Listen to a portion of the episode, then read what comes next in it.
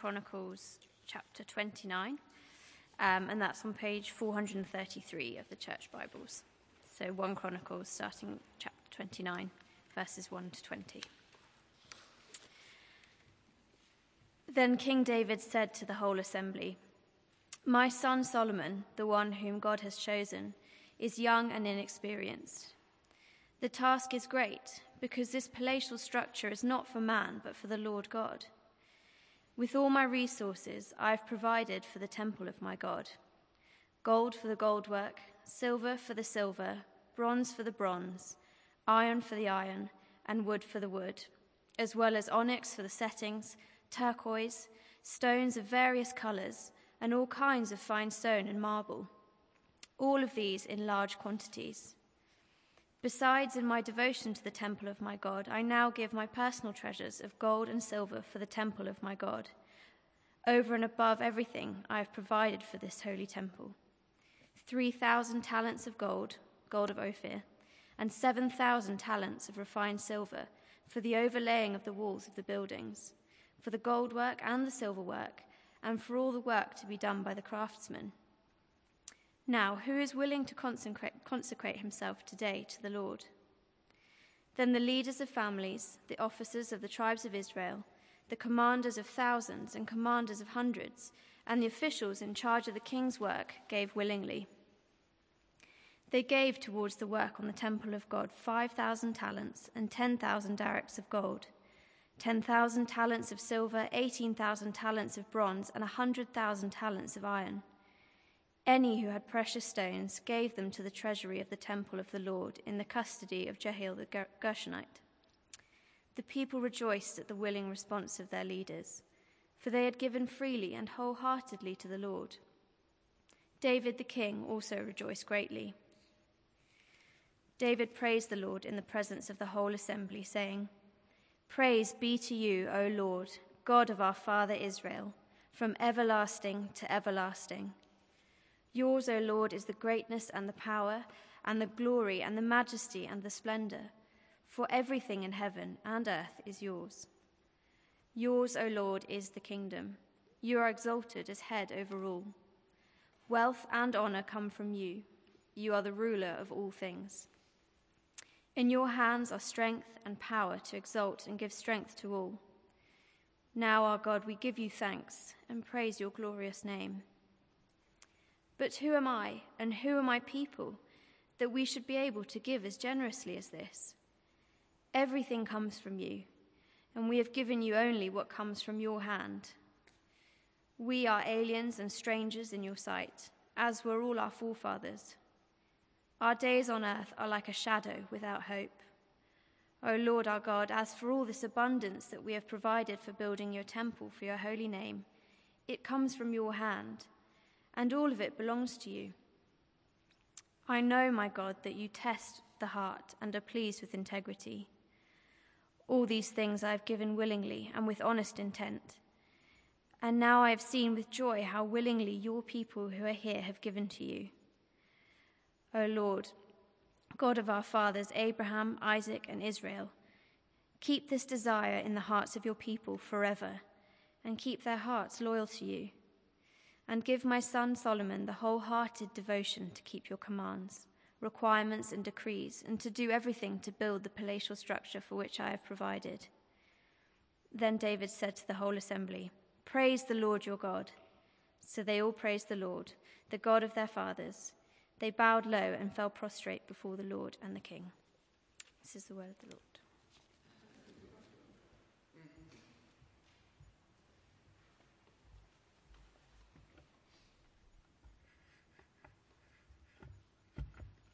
Thank you very much, Lucy. Would you turn to that passage if you haven't got in front of you? It really is helpful if you do. It's page 433.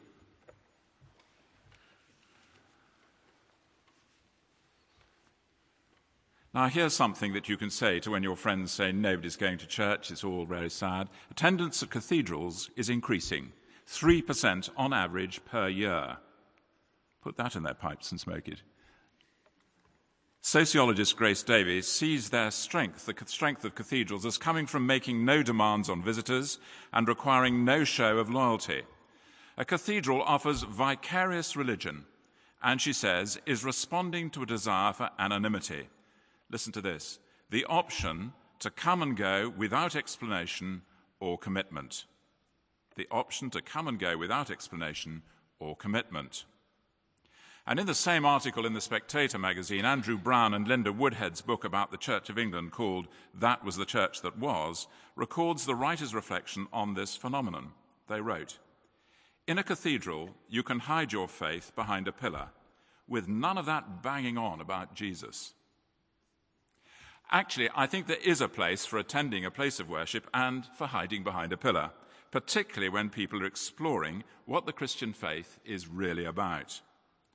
However, in the long term, not being wholeheartedly committed to something that really matters becomes deeply unsatisfying and unsatisfactory. It is natural for a Christian to want to identify fully with and be committed to a local community of Christians in a church. Nevertheless, I'm aware that the very word commitment on this Commitment Sunday can be unattractive in a world that seeks to avoid it. And the word does not actually appear in the Bible passage before us, but it is present implicitly. King David is coming to the end of his life, and he longs to leave a legacy. So what's new? Legacy leaving, it's absolutely contemporary. His legacy that he wanted to leave was the building of a suitable temple for the worship of God. But God had made it clear to David that he was not the one to leave that legacy in spite of his longing to start this vast project. Because, chapter 28, verse 3, because you are a warrior and have shed blood. No, that honor was to go to his son Solomon. Chapter 29, verse 1, there's a problem. Solomon is young and inexperienced. And moreover, this was to be no ordinary structure, but a palatial structure, which was not for man, but for the Lord God. So what you can see is a vast palace, so to speak, for the worship of God. Not an ordinary building. Versailles, Buckingham Palace, and all the palaces you can think of, and indeed the remains of the temple that you can still see, at least the stones, are vast. It was a vast structure. So, what a huge challenge. What was the response to this implicit challenge to commitment?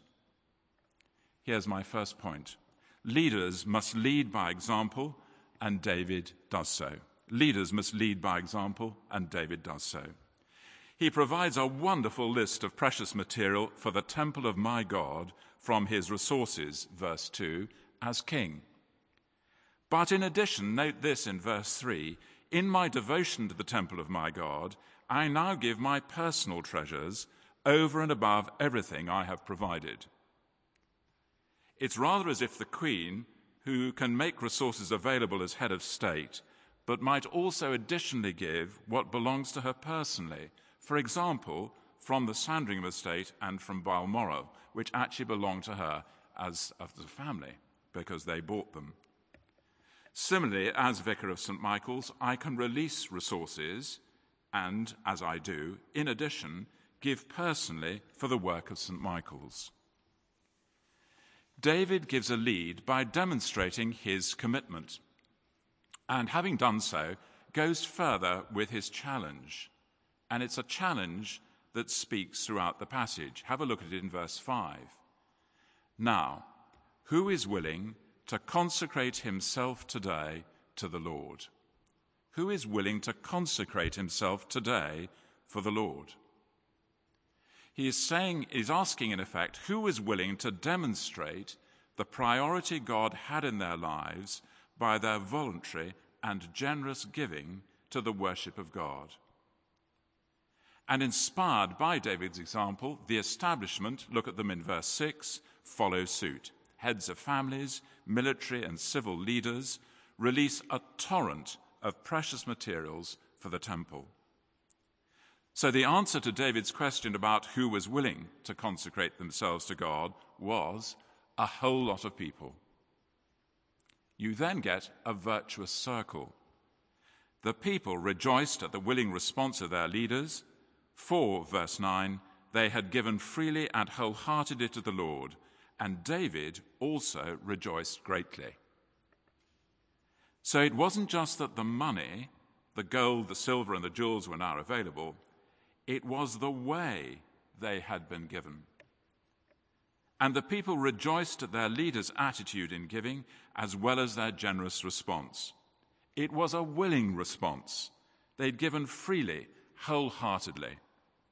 And everyone rejoiced, for it was now evident for all to see that many indeed were committed to this vast project, costly as it undoubtedly was.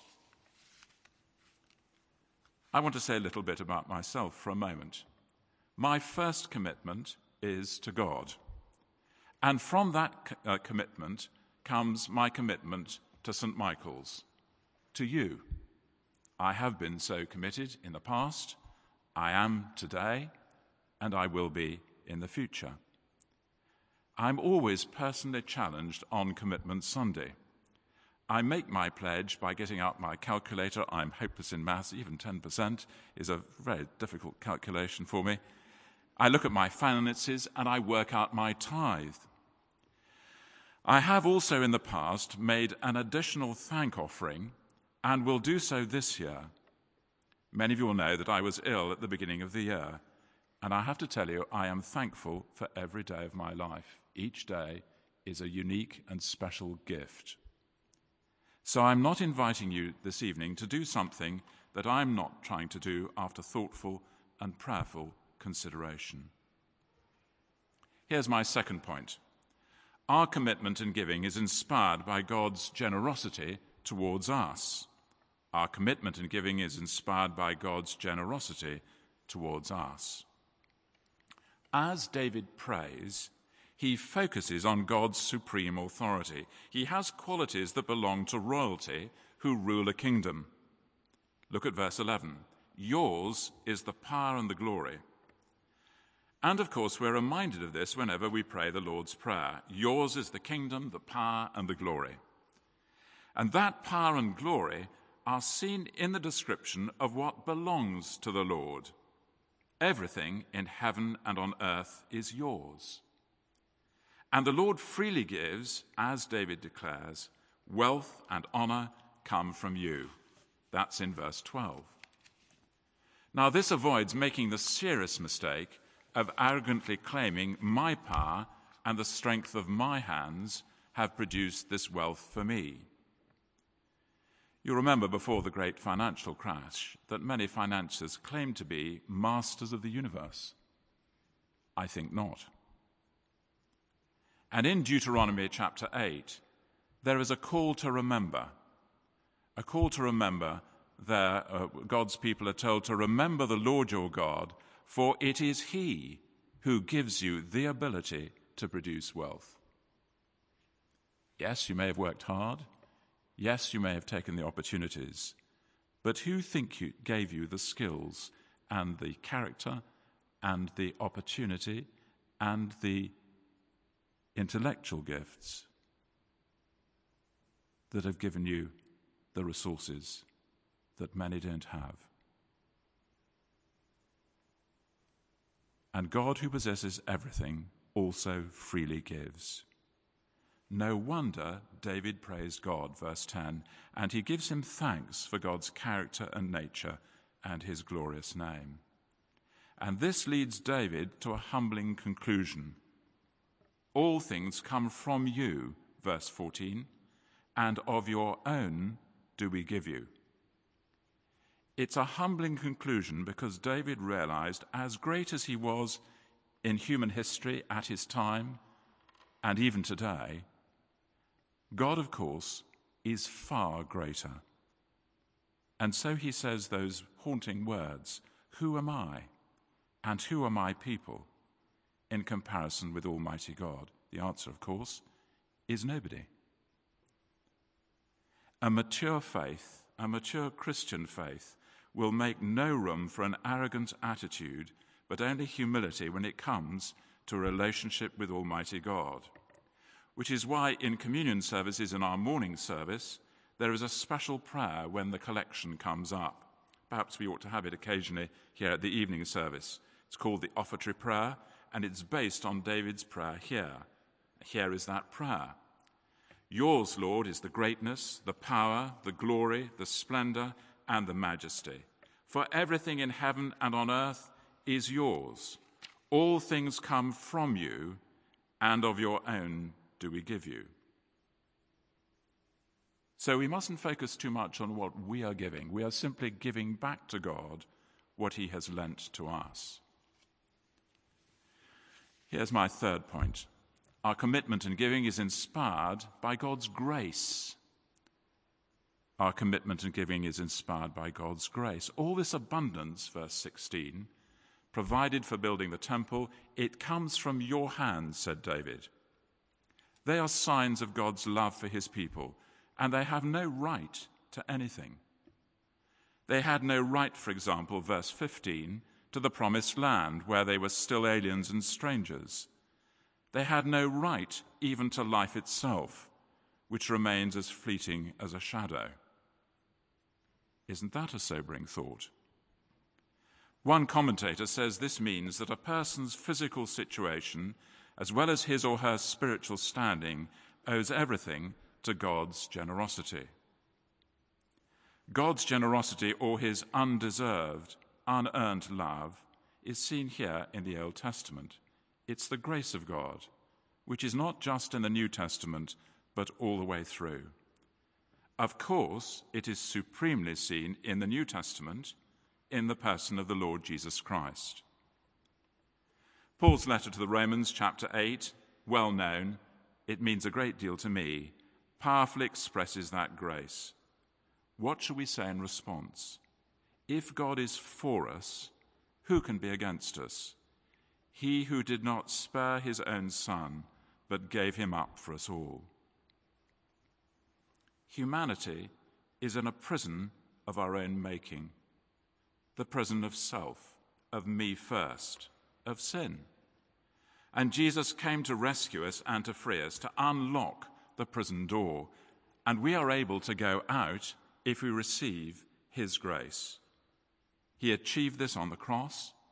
By his death and resurrection, he became our ransom. Isn't that a powerful contemporary thought as we think of prisoners and ransom? The ransom was the price paid for our freedom.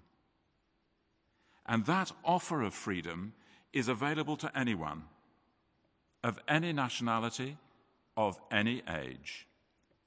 The other wonderful thing about St. Michael's is that we have nearly 30 nationalities. We have people from Mongolia, we have people who are refugees from Eritrea, we have all nations, because the love of Jesus is available for all. God is an equal opportunity donor, if I may say so. And if David understood God's grace, if David understood it, we have even more reason to do so. And we therefore have even more reasons for responding willingly and joyfully to God's generosity and grace. Do we? Have we? Will we? Who is willing to consecrate himself, herself, to the Lord today?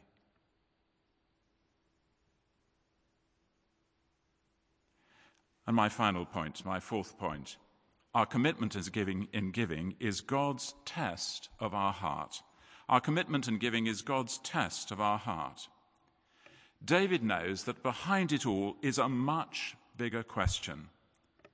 Do we, do I, have a right attitude of heart towards God?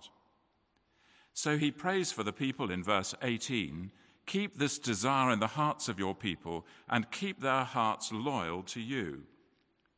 And he prays a similar prayer for Solomon in verse 19, and give my son Solomon the wholehearted devotion to keep your commands, requirements and decrees to build the palatial structure. The word heart appears 5 times in just 3 verses, verses 17 to 19, though one of those occasions is less obvious in our Bibles. In other versions of the Bible, with honest intent, verse 17, is translated as with uprightness of heart, 5 times in 3 verses. Gifts given willingly and with joy, verse 17, come, verse 19, from a wholehearted devotion. So giving to God for his church, for worship and service, that is at the heart of who we are and what we do. When we gather together, we acknowledge God's worth. We acknowledge who he truly is. We acknowledge that he is worthy of our praise. I was reading this morning a wonderful psalm, Psalm 29. Ascribe to the Lord glory and strength. Ascribe to the Lord the glory due to his name. Worship the Lord in the splendor of his holiness. So giving to God for his church, for that unique thing we are about, which is his worship and service, is not just about our response to God's generosity measured by how much we give. No, it's all about our attitude in giving. It's therefore God's test, verse 17, God's test of our heart towards him. And note the other word in verse 17, our integrity. As I asked a few weeks ago, and I think Tricia asked recently here in the evening service, so what is the state of your heart towards God? For our thinking affects our desires. Behind verse 18, there is an echo of Genesis 6, before the flood. Genesis chapter 6, verse 5. This is how it reads. The Lord saw how great man's wickedness on the earth had become, and that every inclination of the thoughts of his heart was only evil all the time. And that is why David prays for the people, keep this desire in the hearts of your people forever, and keep their hearts loyal to you. The danger is that if our thinking can change, our attitude to God then will change, and our hearts will change. So there is no room for complacency. But where everything is in order, thinking, attitude, and heart towards God, then the natural expression, verse 20, is praise to God. They all praised the Lord, the God of their fathers. They bowed low and fell prostrate before the Lord and the King. Wouldn't that have been amazing if we could have been there to see it? It was a celebration. It was a party. There was joy. So we've seen from 1 Chronicles 29 with this challenge to commitment. Firstly, leaders must lead by example to the challenge of commitment. Our commitment in giving is inspired by God's generosity, secondly. Thirdly, by God's grace in the gift of the Lord Jesus Christ. And our commitment as giving is God's test of our hearts towards him. Who is willing today to consecrate himself, herself, to the Lord? And whilst I'm conscious and very grateful to so many of you at St. Michael's in the way that you do consider your giving faithfully and conscientiously, I'm going to have to admit to you that I've always have a slight feeling of disappointment by the response to the Day of Commitment. And when I try to analyse this, I think it's for a number of reasons. Getting the pledge forms, the responses, does not come back in a rush. It comes in dribs and drabs. Now, basically, you can send it by pigeon, email, we will come and collect it, or you can post it to us. Anyway, we cannot work out a budget by guessing. I'm concerned that our giving is so dependent on the few giving very generously. Raises the question whether all of us have faced up to our responsibility, our commitment in giving as disciples of Jesus Christ. I wonder what it says about the attitude of our hearts to the grace and generosity of God. For I note from 1 Chronicles 20, when there was a right attitude to God and people's hearts towards him expressed that healthy attitude, the response was wholehearted, and there was a great deal of joy and of celebration and praise. I don't want us to miss out. I want us to be full of joy and of celebration and praise after our day of commitment. I don't know how the finances of St. Michael's have got to where they have. It comes from us, but it's come in the most extraordinary ways of answers to prayer over the years. It should drive us. It drives me to my knees. £500,000 it costs to do the ministries that God has called us to do. It's so exciting. Andrew talked about the ark. 100 children, 50 each time. We can only hold 50 each time. And people start to come to St. Michael's and start to see who Jesus really is through that ministry. It's the ministry of supporting 8 children in Tanzania who very sweetly in their description of themselves describe themselves as peasants. They are girls and boys who have no opportunities otherwise. It's supporting the Parkers in Sudan. It's supporting the work of St. Barnabas in our prayers. Many of us are involved in investing. We are investing in the kingdom. We're responding wholeheartedly to God's generosity. And I believe that we can be part of that rejoicing and celebration as we reconsider afresh the generosity and grace of God, and let it take hold of us.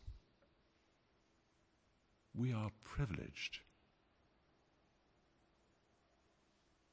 so privileged.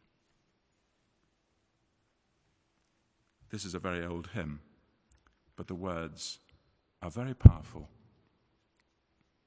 Listen to them quietly as we reflect on the generosity and the grace of God. When I survey the wondrous cross on which the Prince of Glory died, my richest gain I count but loss and pour contempt on all my pride. Forbid it, Lord, that I should boast, save in the death of Christ my God. All the vain things that charm me most, I sacrifice them to his blood. See from his head, his hands, his feet, sorrow and love flow mingled down. Did e'er such love and sorrow meet, or thorns compose so rich a crown? Were the whole realm of nature mine, that were an offering far too small. Love so amazing, so divine, demands my life, my soul, my all.